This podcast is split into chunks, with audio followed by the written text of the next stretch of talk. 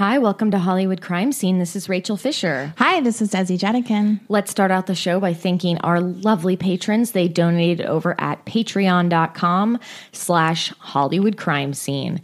This week we had Connie, Joanna, Shannon, Mildy, Jennifer, Kayla, Melissa, Sarah, Sarah. Someone sent us money on PayPal, Lashera. Hey, thank Thanks. you. That was really nice of you. And she also sent a really sweet note. Yes, so, thank yeah, you. thank you. Ivy, Kiera, Steve, Michelle, Shane, Brian, Victoria, and Hannah. Thanks, guys. Cool. Thank you guys so much. Okay, Desi, I have decided to report on another 1920s murderess, one that I have mentioned a few times, I think, on some of the other episodes we've done, because this woman was often mentioned in the newspaper articles as a cellmate of some of the other women we've covered. They were Oh. all kind of like lumped in together because they're all getting arrested at the same time. Right. Like she became friends with Clara Phillips, the Tiger Lady. In when they were in prison, she was also cellmates with Louise Peete. Uh huh. And one thing that most of these women have in common is they all have very, very, very dangerous pussies. and this woman is definitely diamond tier. Okay. Yeah. so this is the story of Madeline Obenchain. On the night of August 5th, 1921, 28 year old Madeline Obenchain called out to a driver passing by in the Beverly Glen area of Beverly Hills. The driver, George Deering, saw the frantic young woman calling out for help and pulled over. Madeline told him that her boyfriend had been shot.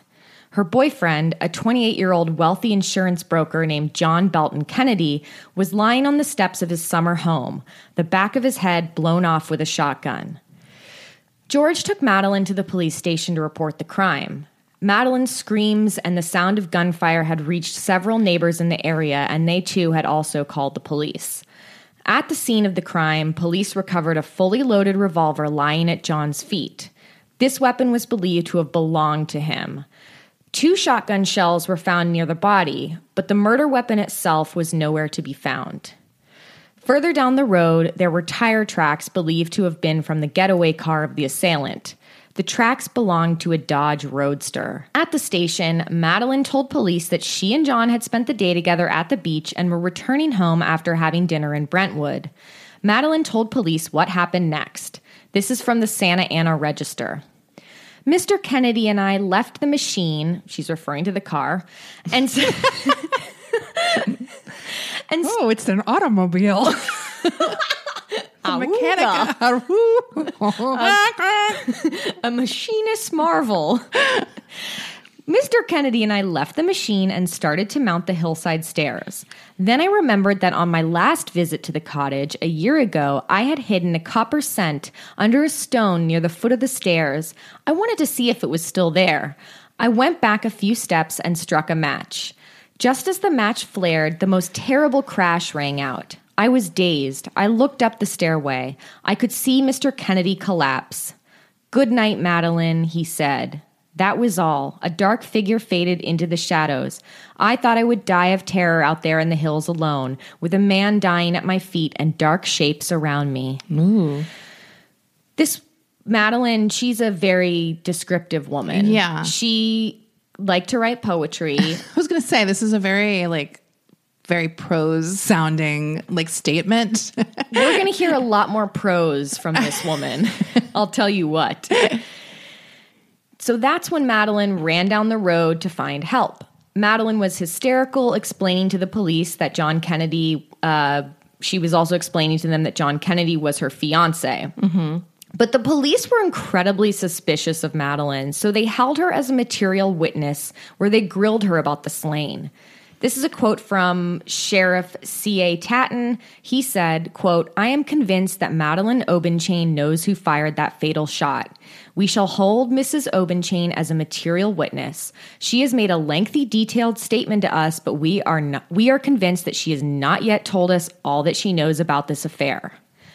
Police surmise that whoever shot John Kennedy knew who he would be there at the time of his murder. yeah. Because I mean, it was like up in the hills, Yeah. in Beverly Glen. It wasn't like they were out walking on the street and turned down an alley, Yeah. and there was someone robbing them there. Yeah. I'm thinking of Batman, but like, you know what I mean? Like, Like Batman. They weren't just walking down Crime Alley. Yeah. No, this seems like a secluded Yes. area, right? So it mm-hmm. was like a very deliberate thing. Okay. Who is Madeline? Let's talk about Madeline. Madeline Obenchain was born Madeline Connor. When she was attending Northwestern University, she was named the prettiest co ed. Hmm. She met Ralph Obenchain while she was in school. At the time, he was the president of the senior class, and they met each other at a dance. They shortly became engaged, Yeah. like right after meeting each other. Ralph went on to become a very wealthy Chicago attorney for Aetna Insurance. Though Madeline was engaged to Ralph Obenchain, she was not faithful. For years, she carried an on again, off again relationship with John Belton Kennedy, whom she had met while she was visiting her mom in Los Angeles. Now, Madeline really wanted to marry John, but he couldn't go through with it. For one thing, his mom was overbearing and didn't approve of her son getting married at all, let alone to Madeline. They, the parents did not like Madeline Okay. at all. Like, they did not approve of her for their son. So John would go back and forth between swearing to Madeline that they would get married to all of a sudden being distant and saying that he was afraid of his mom. So And she was still attracted to him. and she sorry. like how? she was so horny for this guy, Desi. Damn. As you're gonna see, she just could not get enough of him. And it's really hard Did to he have BDE? Like what's going on? I mean, I like it's hard to tell from the pictures in the newspapers because, like, I have to say, like, I'll say, like, I forgot to say up top, but most of my research, I would say ninety percent of my research for this episode came from newspaper articles from 1921. okay. So they weren't talking about his big dick. They were not talking about his big dick, and it's really hard to see from these like black and white photos Right. of these like. And like when I'm reading these newspaper articles, you have to understand I'm reading the actual like f- photocopied of the news newsprint. Yeah. So sometimes it's like really faded, and you're like, Yeah. my eyes hurt. Yeah. is what I'm saying. Is like this was my eyes hurt today. Okay. Anyway, so Madeline eventually just gave up and she married Ralph. She's like, well, fuck you. You Yeah. don't want to marry me? I'm getting married to Ralph. But that obviously did not stop their affair. They got married in Los Angeles on January 1st, 1919, but would return to Chicago. While she was in Chicago, she reunited with an old friend from school, a reverend's son from Evanston, Illinois, 28 year old Arthur Courtney Burch. Arthur was super horny for Madeline and also in love with her. She had him running errands for her, and he was basically just following her around like a puppy dog. And she never had any romantic or sexual feelings for him, but she was definitely going to take advantage of this situation. Absolutely. Um, so, yeah, he would do anything for her. Now, Madeline's marriage to Ralph did not last long. She was still in love with John, and her and John apparently fucked four days after the wedding. So they continued their correspondence with each other, writing love letters, and eventually Madeline filed for divorce after being married to Ralph Obenchain for just about a year. Now, Ralph was still desperately in love with his now ex wife. Oh. In fact, he knew that she had been having this affair with Right. John, and he granted her the divorce because you had to get like permission right. to get a divorce back then, but he granted her this divorce because he was like, "Well, I know that's what sh Yeah. I love my wife so much. I know she just wants to fuck this other guy. Yeah. I'll let her have." Like he wasn't resentful about it. you gotta is set them free if you love someone. like that's the weird thing. Set that pussy free. he set that pussy free because he really thought it would fly back to him. right. He really thought he didn't know diamond level pussy No. don't fly back. they it's gonna go where it wants to go. right. and and oh, did this pussy go places? So they get to, they get divorced. Ralph obviously is like just wants her to be okay, so he's sending her along with the monthly alimony. He's also sending her blank checks. Jesus. And she- Ralph. And she's already a rich lady. She comes from a wealthy family. oh, okay. Yeah. So she didn't need money. No. Okay. I want you to know I thought she married him for money. Like, Nope. Okay. They got married. Like she really did like him in the beginning when they met in college. Right. And but you know, she it was like she liked him, but I don't think she wanted to fuck him. Yeah. You know? Yeah. She wanted to fuck this other guy in LA that she met. And he wouldn't marry her. And he wouldn't marry her. And that just made her want him even more. Of course. And they would write these steamy love letters back and forth to each other. I wish we had them. we have them. Ooh. Yeah. Duh. Okay. I'm excited. So, so uh, Ralph was still desperately in love with her. Okay. So Madeline was hoping that this divorce would finally get John to propose to her, but the proposal never came. After some back and forth between the couple, Madeline and John finally agreed, okay, we'll meet in San Francisco, and they were plan they planned to meet each other in San Francisco in July of 1921 to get married once and for all. And Madeline really thought that this was Right. this was going to be the time that they're actually going to get married. But when she arrived, he didn't show. Madeline went down to Los Angeles on July 6th to be with John, but still, he failed to propose to her. A lot can happen in three years, like a chatbot may be your new best friend. But what won't change? Needing health insurance. United Healthcare Tri Term Medical Plans, underwritten by Golden Rule Insurance Company, offer flexible, budget friendly coverage that lasts nearly three years in some states. Learn more at uh1.com. Immediately after learning of Madeline being held by police after John's murder, Ralph Obenchain made it clear that he would do whatever it took to support her. This is what he told the press I always loved her. I love her still. No matter what she has done, I will stand by her always. She has only to call me and I will go to her side. It was my wife's love for Kennedy that broke up our home. I did not know when I married her that she ever had an affair with Kennedy or with anyone else. We had not been married long. However, before I discovered it was Kennedy and not myself whom she really loved, so I resolved that I would not stand between her and what she conceived to be her happiness. I decided to do all I could to make it easy for her to obtain a divorce in order that she might be free to marry Kennedy. I do not blame Kennedy in the least. He did nothing to win my wife from me. He could not help the fact that she loved him, and I believe that he loved her devotedly. It was their intention to be married in a very short while. Kennedy was a fine fellow. I have known him for a long time, and I can conceive of no reason why anyone should wish to kill him. But Madeline, I'm sorry for her. I am heartbroken. I hope she would still let me help her in this in her hour of need. What a cuck. Just the absolute Ralph, please get some fucking dignity here. what level of wife guy is this? It is unbelievable. Like how He is so cut. he's still like, I have a chance again. yeah. He's like, now she's free. I have no competition. It's a bittersweet moment for me. like, truly, It's- Ralph. I want to like. How has he? Does he have no friends? Well, he would go on to be known in the press as the human doormat. Wow. oh man. And they, I mean, and because this was 1921, they really had a field day with like, this mm. guy isn't a man, Yeah. he's a doormat. so, He also has a diamond level pussy. like, truly. so John Kennedy's father had some rather unsavory things to say about Madeline. Oh. This is what he said. I know that Mrs. Madeline Obenchain, a divorced woman, undesirable to us in a way, has been interested in my son.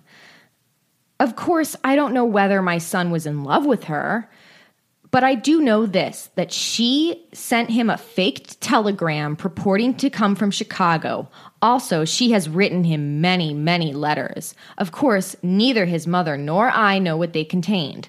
I'm not accusing anybody now, but I'm going to spend every dollar I have to find the person who killed my boy. I'll make them pay for it if it's the last act of my lift.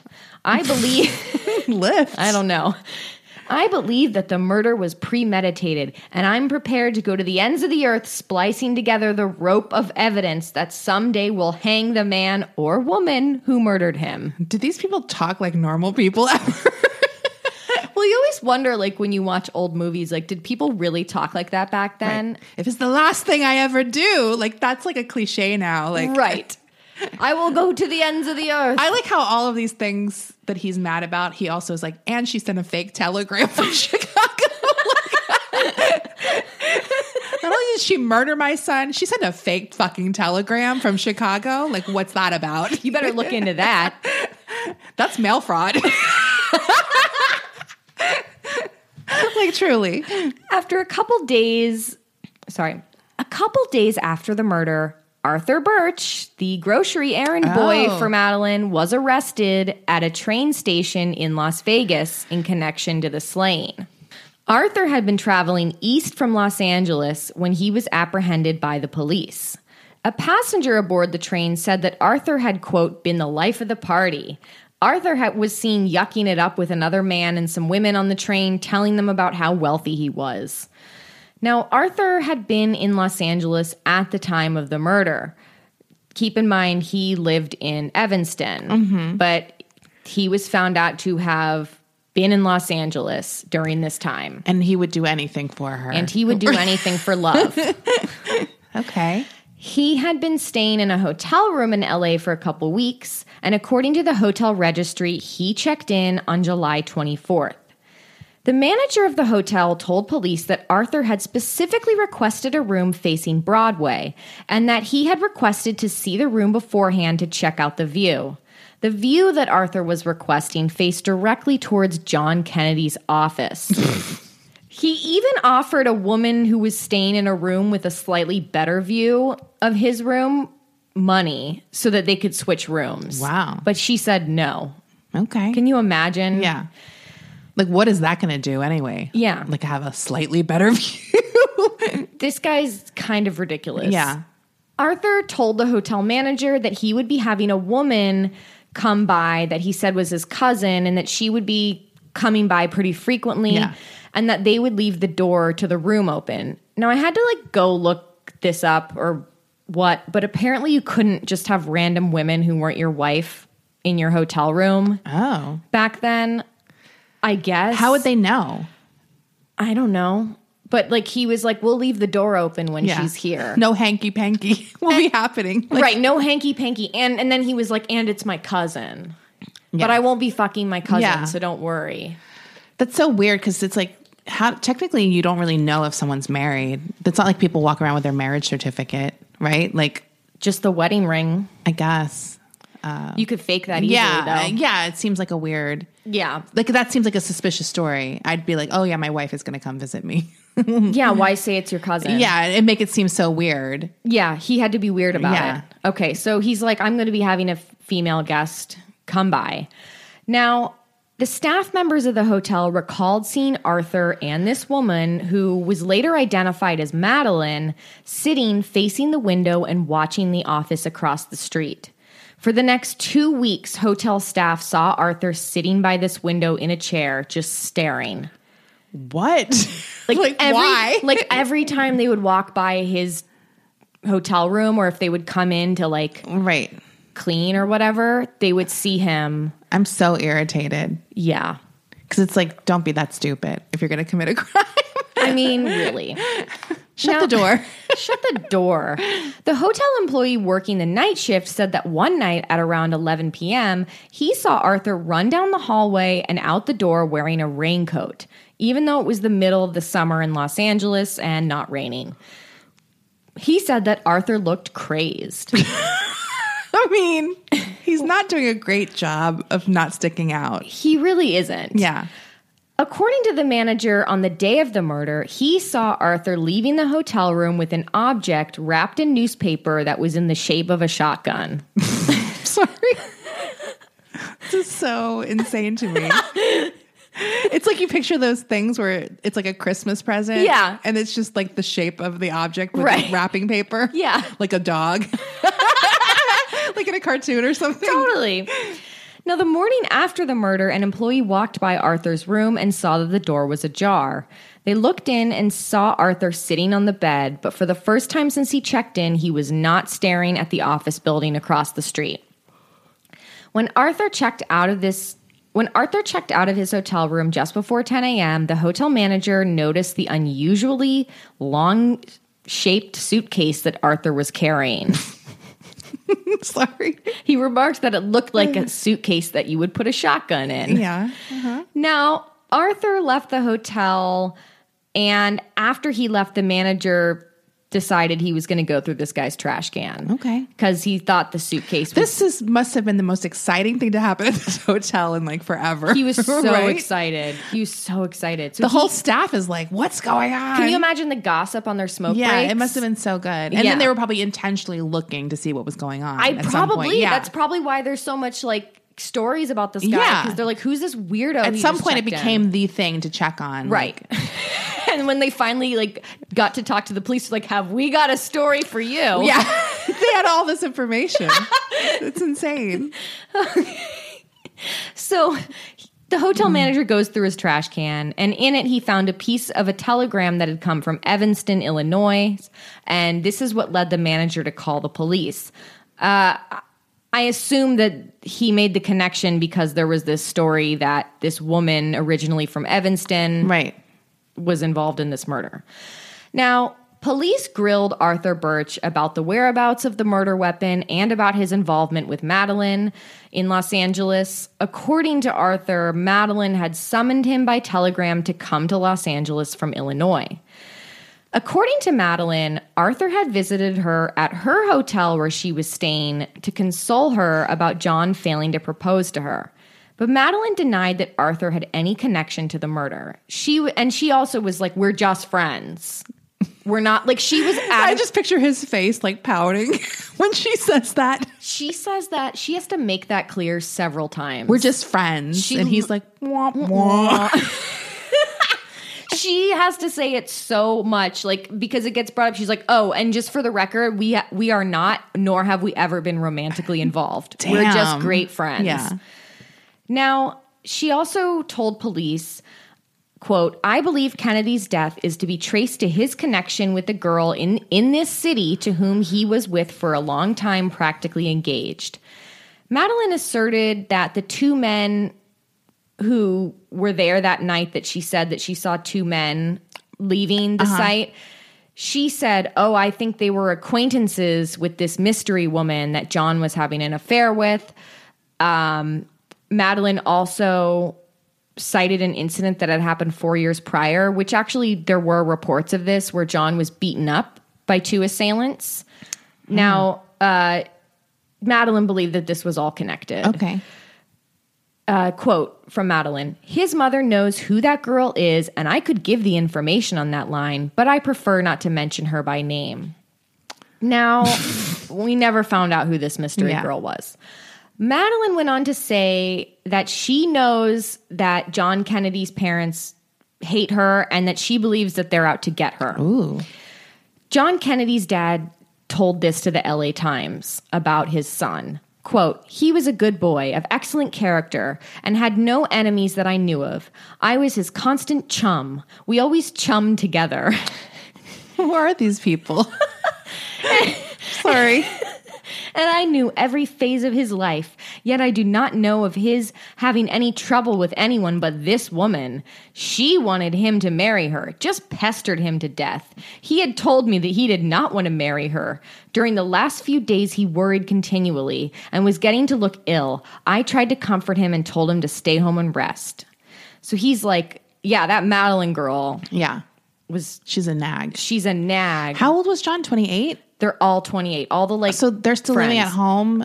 Well, Like- John still lived with his parents. Okay. Yeah. They seem like very involved in his They're life. way, especially back in 1921, where I feel like 28 was like 48. I know it's like more common now because Yeah. of like everything's so expensive. But back then, that was like you would have three kids by then, Right. And be married. Especially since this guy's like a wealthy guy. and it's in LA. It's not like it's in farm country where people stay on the, you know what I mean? Like all live in one area or something. no, his parents were incredibly too involved in his life. Yeah. Like too, especially the mom. And it seems like he was sort of def- deferred to them. Yes. Yeah. Absolutely. Now, at one point during the interrogation, Madeline said that the time she went to John's Beverly Glen home before the murder, she saw three black cats and that she knew that they were a bad omen. Ooh. Look, if I see three black cats, that is like a great day. Me too. I'm thinking I want to join the coven. If I see any cats, I'm too. excited. I'm excited. I love seeing a cat. I do too. in the in the wild. Oh my God, it's great.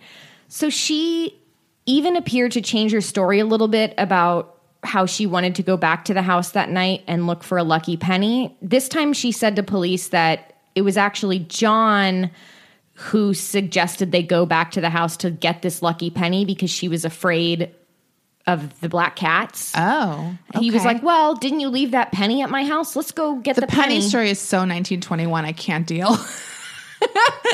It's the absurd. lucky penny. Come on. I mean, It's absurd. Yeah. Yeah. So she told police that she told John she was afraid to go to the house because she thought something bad would happen and that it was John's idea to go look for this lucky penny to reverse the bad luck.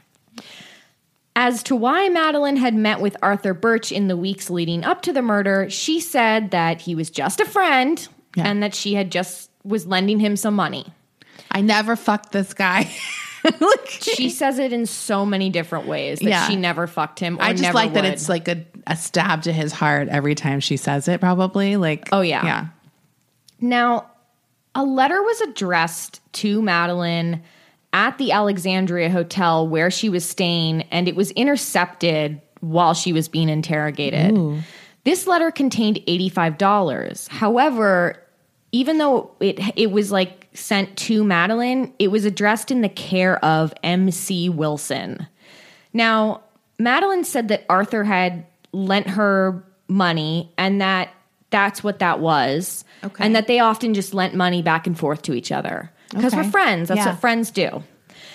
MC Wilson, who was the name on the letter that was addressed to Madeline, was referring to Louise Wilson, who was Madeline's manicurist and close friend who had been staying with her in this hotel. Madeline couldn't explain to police why she had all of her mail addressed in the care of this woman. Like, mm-hmm. why not just have it addressed to you? Right. Why have it addressed to this friend? Louise, the manicurist, was questioned by police. She told them that she had known Madeline for years and that sh- Madeline was greatly infatuated with Mr. Kennedy. This is a quote from Louise. She was greatly infatuated with Mr. Kennedy and had told me that she was to marry him. They were frequently together and danced a great deal at the Alexandria Grill. As Miss Mrs. Obenchain did not like to remain alone in her room at night, she often asked me to remain all night with her. On Friday afternoon, she invited me to stay with her, saying that she had an engagement, but that she would return to her room about seven o'clock in the evening. She did not return, but I thought nothing of her absence and went to bed and fell asleep. Mrs. Obenchain Obenchain always received her mail through me. Why she did this, I do not know, unless she was afraid someone some of it might get lost if it was sent to the hotel. Blah blah blah. Okay, so that's what she said. By the way, Madeline's own mother, who lived in LA with Madeline's sister, had no idea her daughter had been in town for the last six weeks. Okay. She only found out because she saw her daughter's name in the paper that she was being held as a material witness in this murder. Now, Madeline's mother told the press that she believed her daughter was innocent. Madeline's half sister, Emma, who also lived in LA, said that she had met Arthur Burch once back in Evanston. She couldn't understand why he would do this. Like, she knew that Arthur had recently been going through a separation with his wife, but she was like, he came from a wealthy family. He wasn't, why, like, the only motive she could think of was like someone killed this guy for money because he's Right. rich, but it wasn't a robbery. She just couldn't figure out why Arthur Burch would do this. Now, a little bit about Arthur's background. He became separated from his wife after a tumultuous marriage where she claimed that he abandoned her. Arthur was arrested in 1920 on charges of neglect and non support. The trouble began right after the honeymoon or right during the honeymoon Right. of the marriage. So this is like right after they get married. He took her for their honeymoon to Montana and she hated it. Well, I mean, sorry. She was like, I thought we were going to Fiji. Yeah, I mean, I'm sure it's nice, but for your honeymoon, come on. She probably didn't want to do that. It was like at his ranch. okay. Maybe they had already been there. If it was his ranch. Or they're going to be going there a lot, probably. Right. like she not- probably wanted to go somewhere tropical. or just somewhere different that you wouldn't be going to all the time. Right. So she's she's already like, I can't believe I married this schmuck. Yeah. Anyway, police discovered that Arthur had rented a car matching a description of the one whose tire tracks were found at the murder scene. So now he's connected to the, these tire tracks. Right. Now, the mileage of that car that Arthur had rented also matched the distance that was assumed to have been driven the day of the murder, Okay. like where Yeah. it would have needed to be driven or whatever. After police confirmed with the auto rental company that Arthur was the one who rented that car, he still wouldn't fess up to it. Now, the DA was seeking a written confession from him, but Arthur said he had nothing to say. And he would often, when he would talk to the press or talk to the, um, I mean, he's in jail at this point. So when he would talk to anyone, like especially the police and the DA, he was always really snarky about everything. Like he was a little shit for Oh, sure. Okay. The DA asked him, Is it not a fact that you rented the Roadster last Friday night between 7 p.m. and 11:10 p.m.? And Arthur sat back and smiled and he said, The officers seem to think so. Jesus. when he was asked about the It must have been a nice time when there was no DNA evidence. I know. Where you could kind of just be like, I'll just see how far I can fucking take it by denying it. Like, Right. there's no physical evidence that you can prove anything. No, Like, they- so, I mean, I feel like that's why these people were so cocky back then. It's like, prove it, bitch. right.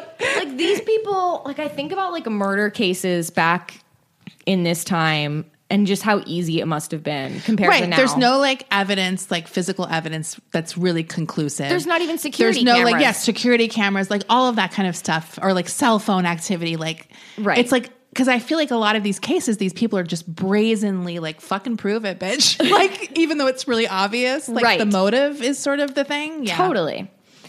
Now, when he was asked about the murder weapon, Arthur continued to be snarky. He said, quote, Some newspaper men get very excited when they found a gun receipt in my purse.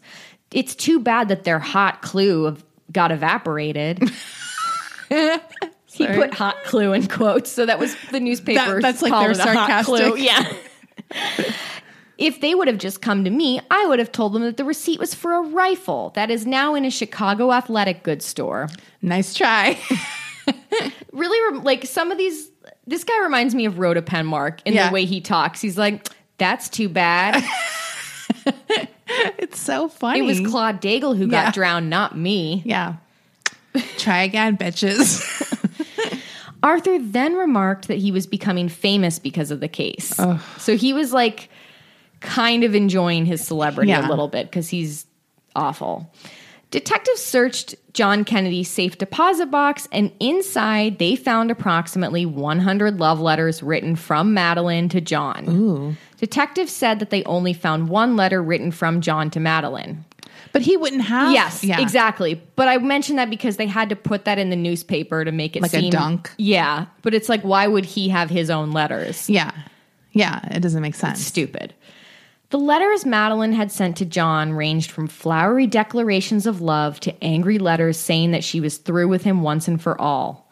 One of the letters was basically like, I'm marrying Mr. Obenchain and there's nothing you can do about it. Ha. But then, like a week later, she would be like, Oh my God, my darling, I Right. love you. I have to be with you. I mean, and these letters were so over the top. Like, I read through several of them and they were just like, you know, I want like oh by the moon and Yeah. like it was just like come on lady Yeah. It was so You're my the top. moon, my stars, my sun, my everything. yes yeah. and then the next letter would be like if you think i'm the type of girl to just wait around So it wasn't like um there were no sexual it wasn't like the James Joyce letters. no i was i was it wasn't a, like shit in my mouth, baby. i was a little disappointed that they weren't more graphic like sexually. they were just like like two seventh graders writing love notes Right. it was so stupid Yeah. That's Any- sad. yeah I that's like I love more than old school uh filth. You know, Yeah. or smutty letters. Like, Exactly. Now, at the grand jury hearings, Madeline's mom testified that John Kennedy was very much in love with her daughter. It wasn't some one sided thing as the prosecution was looking to argue. They were trying to argue, like, this man, he's being stalked or she's obsessed. yeah, like, she felt discarded by this man who didn't want her and she was a crazed lover. Right. Whatever. But the mom was like, no, I knew their relationship. They were very much in love with each other. It was mutual. She said that Madeline was sent a love letter that actually arrived just before the wedding ceremony. Oh. like, so she, like, they were constantly sending letters Yeah. to each other. One even arrived on her wedding day from John. Hey, I'm Ryan Reynolds. Recently, I asked Mint Mobile's legal team if big wireless companies are allowed to raise prices due to inflation. They said yes. And then when I asked if raising prices technically violates those onerous two year contracts, they said, What the f are you talking about, you insane Hollywood ass? So to recap, we're cutting the price of Mint Unlimited from $30 a month to just $15 a month. Give it a try at mintmobile.com slash switch. $45 upfront for three months plus taxes and fees. Promo for new customers for limited time. Unlimited more than 40 gigabytes per month. Slows. Full terms at mintmobile.com. I'm the queen of starting a free trial offer and forgetting to cancel it, oftentimes being charged for months for something I'm not even using. If I asked you how many subscriptions you have, would you be able to list all of them and how much you're paying? If you would have asked me this question before I started using Rocket Money, I would have said yes, but let me tell you, I would have been so wrong. I can't believe how many I had and all the money I was wasting. With Rocket Money, I can see all of my subscriptions in one place, and if I see something I don't want, I can cancel it with a tap. I never have to get on the phone with customer service. They'll even try to get you a refund for the last couple of months of wasted money and negotiate to lower your bills for you by up to 20%. All you have to do is take a picture of your bill, and Rocket Money takes care of the rest. Rocket Money is a personal finance app that finds and cancels your unwanted subscriptions, monitors your spending, and helps lower your bills. Rocket Money has over 5 million users and has helped save its members an average of $720 a year with over 500 million in canceled subscriptions. It's definitely saved me money and now I can use that money to waste on things I do want. So stop wasting money on things you don't use. Cancel your unwanted subscriptions by going to rocketmoney.com slash Hollywood crime scene. That's rocketmoney.com slash Hollywood crime scene. Rakuten's Big Give Week is back with 15% cash back. It's a festival of savings with big cash back at hundreds of stores. Don't miss headliners like Canon, Fenty Beauty, and Dyson. I can't wait to shop for all of my summer fashion and beauty needs, and will definitely be checking out Ulta and Adidas. Rakuten really is the best way to shop. You can really save by stacking cash back on top of other deals, and during Big Give Week, the cashback is bigger than ever. It's the time to shop for everything you need for spring and summer, like clothing, outdoor gear, and travel. Membership is free, and it's all happening May 6th to May 13th. Join today for free and get an extra 10% cashback boost on top of Big Give Week cashback rates. Go to Rakuten.com or download the Rakuten app today. That's R A K U T E N. Shoppers get it. Rakuten is the shopping platform to save while shopping. Her mom also asserted that she believed John Kennedy's parents always hated her daughter. This is a quote. I don't even think they deny it. no. This is this is a quote from Madeline's mom. None of us like to speak ill of this phase of Belton. They call him Belton because that's his middle name sometimes.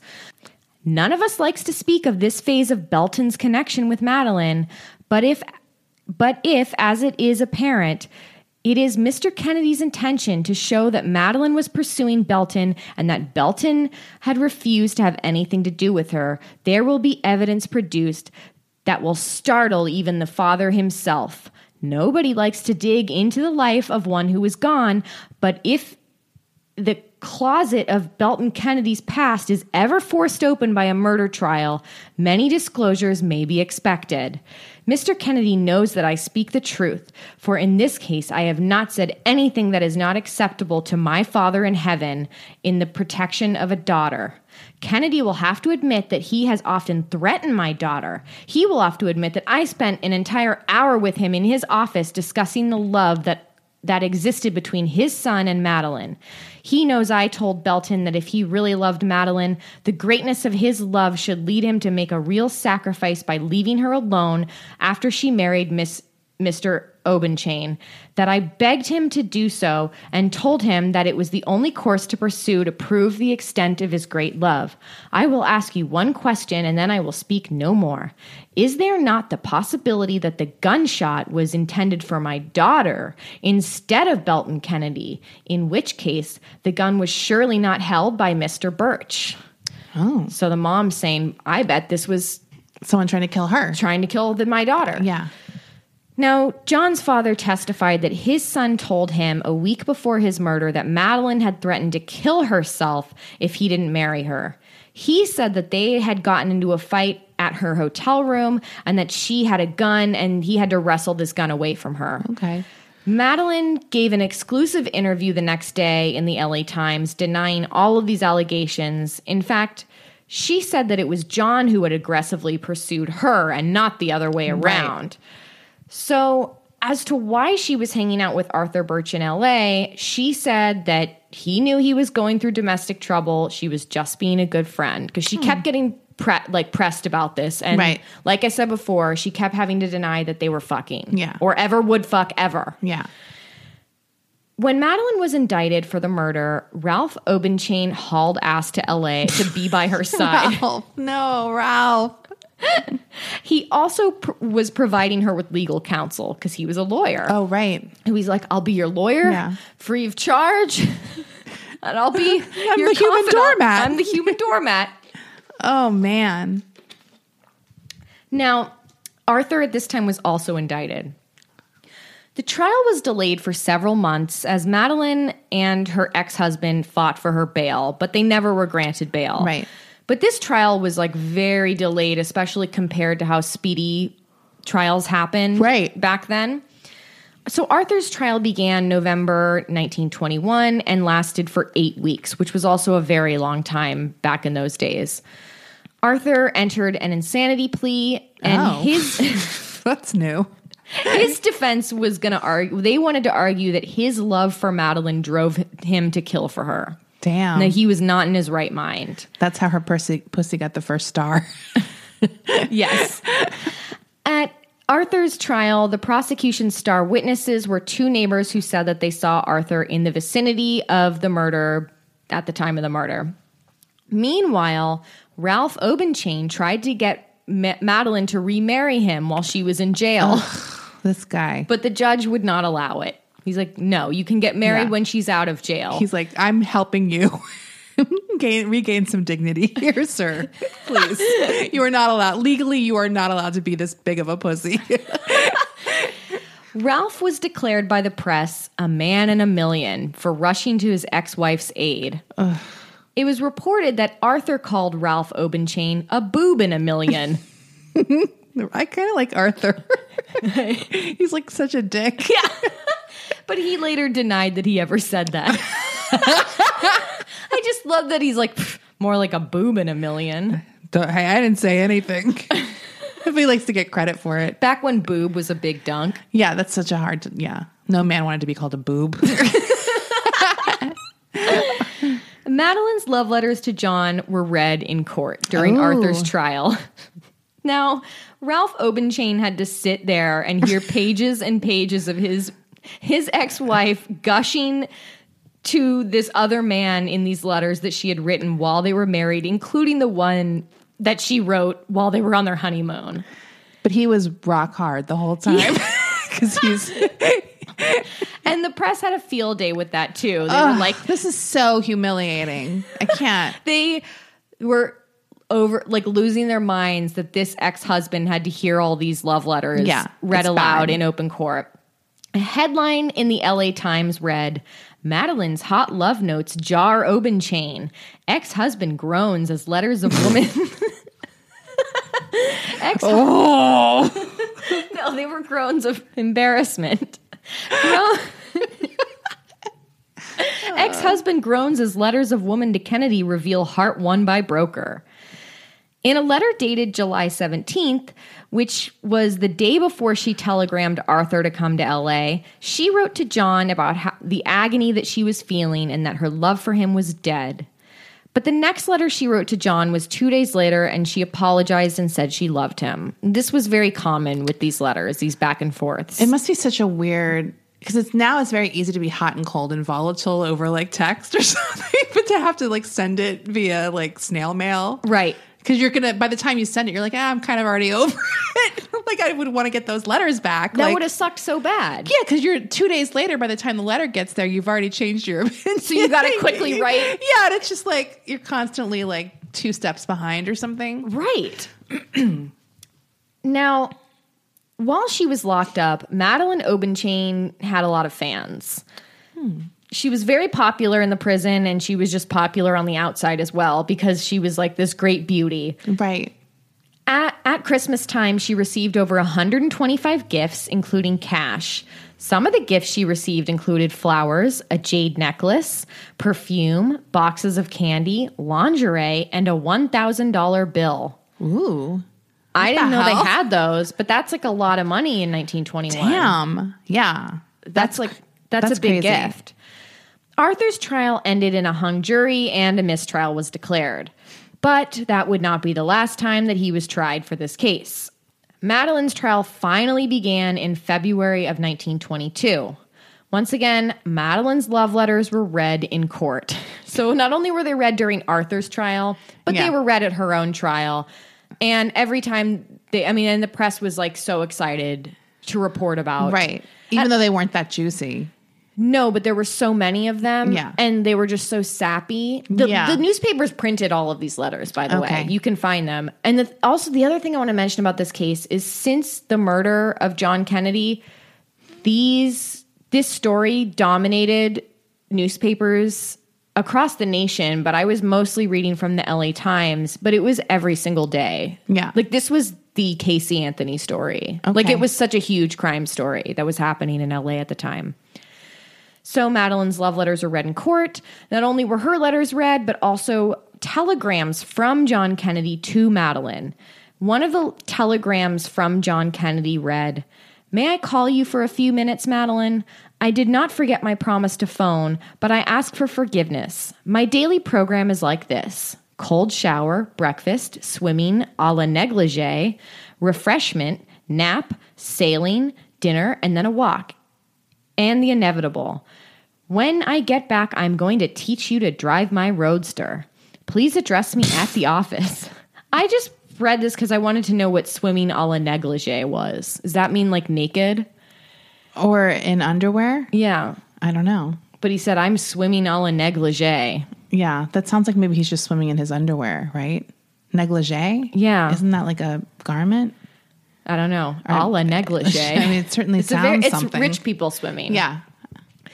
The jury for Madeline's trial was also hopelessly deadlocked, and a mistrial was declared. During Madeline's second trial, it was revealed that she had struck up a romance with an inmate at San Quentin. Madeline met Paul Roman while he was in county jail before he got sent to San Quentin. She sent him love notes, and one of them read, Paul, my sweetheart, I love you. Believe me, don't give give me up now. If you if you do, I will take you with me, so help me heaven.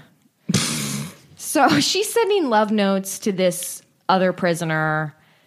And what happened was Paul ended up testifying in Madeline's trial that Madeline had solicited him to give a false statement to the court to help her out. Oh, okay.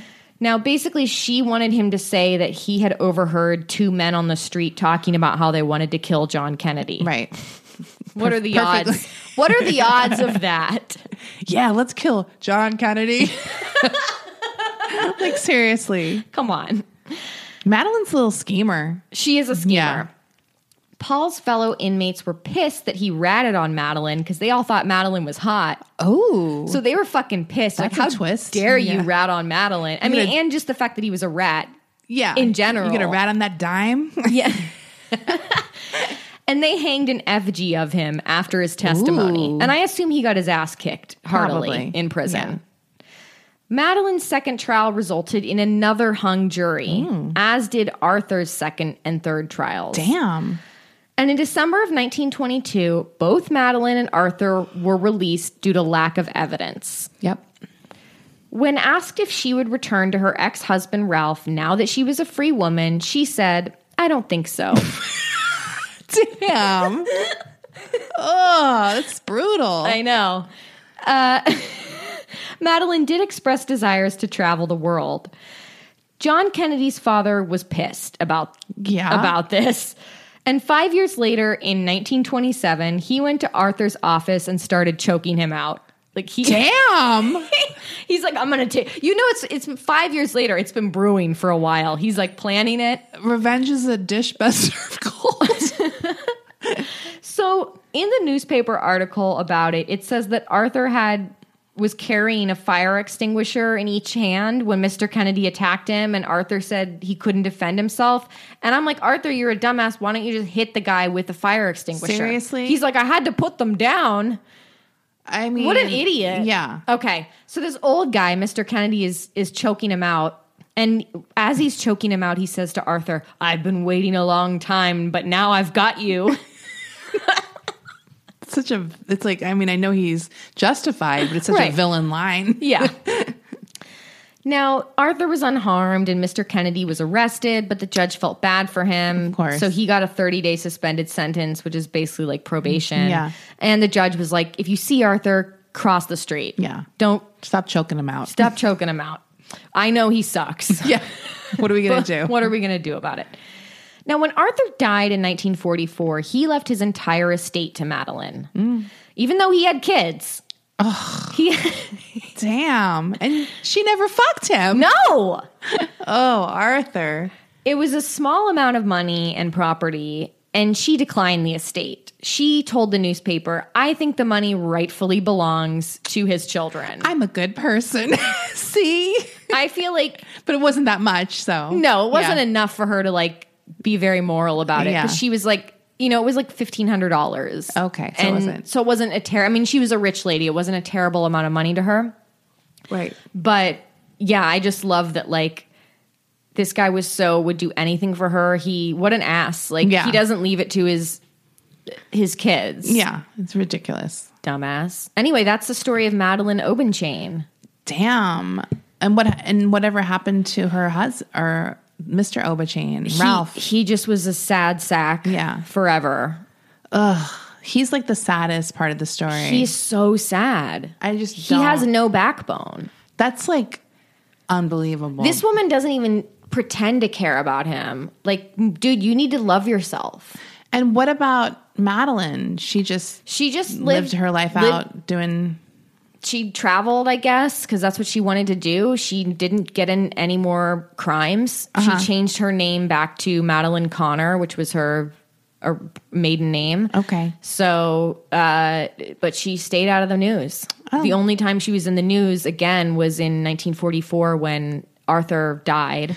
Was there any speculation about what happened exactly? Like she just killed him because she wouldn't he wouldn't marry her? Yeah, that was this. That was like what the prosecution was alleging was that this was a woman scorned, and they used that phrase a lot. Yeah. Like one of the prosecutors was quoted as saying, "Hell hath no fury" as a woman scorned, Right. And basically, it was like she couldn't get this man to marry her, so she hired or she had uh, Arthur Burch do it.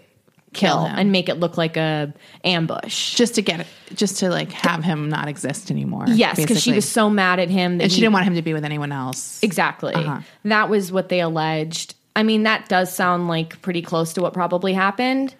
There's a little too much circumstantial evidence, I feel like. I mean, I feel like that's what it that's probably what happened, but it does seem kind of like I would need a little more yeah. To kill someone. Not that I'm killing anyone, but like that would like I I wonder if there was more that he how he angered her and another like is there another way he angered her? It was just the back and forth for years and years and years. And, that maybe she- he did see someone else that angered her. Like maybe he did go on a date or something. Right. I feel like there there needs to be like an inciting incident or something. I mean, like, I read a lot of these letters and they were like, she was really pissed sometimes at him. Yeah. Like, I mean, he was jerking her around, and I felt like right. So she was just at her end. it was just the final straw for her because it was like she got divorced from her husband for this guy. Right. And then when they had planned to marry, he literally left her at the altar in San Francisco. Right. Like pretty Yeah. much. And then so she's like, okay, I'll go down there and give him one more chance. And then when she went down, and he probably sent her all these letters like, yes, my love, we're going to get Yeah. married. So was just leading her on. She just snapped. Yeah. It was like snapped. Yeah. And she was like, you know what? Fuck you and your mom. I have a person I'm not fucking who will do this for me. Exactly. like, yeah. So yeah, I mean, I would say that she's a she's maybe not as dangerous as some of the other women. Like, I mean, she's not as violent as some of the other women we've covered, but she's definitely has a diamond level pussy. Well, clearly she had these men humiliate themselves for her, like Yeah. the two, the surviving men. Absolutely. Uh, and this guy was into her. Oh Clearly. yeah, yeah. I mean, the stuff he wrote to her was I feel like if he was not marrying her, it was because it's like she had to compete with his parents. Yes. I mean, if she was really brutal, she would have killed the parents. That would have been the move. Like to get the guy, Right. I'm not suggesting she do that. No, I'm just saying, but like that would have been the then move. she would have had him and not have to deal with the parents. Like, Right, but but she was he- not thinking no, clearly. No, She was not thinking clearly. Well, That's that. that's cool. I didn't know what you were doing today. Yeah. And I, I I, knew we there was haven't like more. hung out in like a week or something. right Over It's been busy. yeah, we've both been really busy. Um, okay, so if you want to go over to our Facebook page, it's Hollywood Crime Scene Friends. We have an Insta- Instagram. I'll be posting pictures there this week. Yeah, I want to see Madeline. I'll post some pictures this week about this case and you can donate over at patreon.com slash hollywood crime scene if you want to uh, you can support us also by supporting our sponsors and thank you guys for listening Yeah. that's Bye. it bye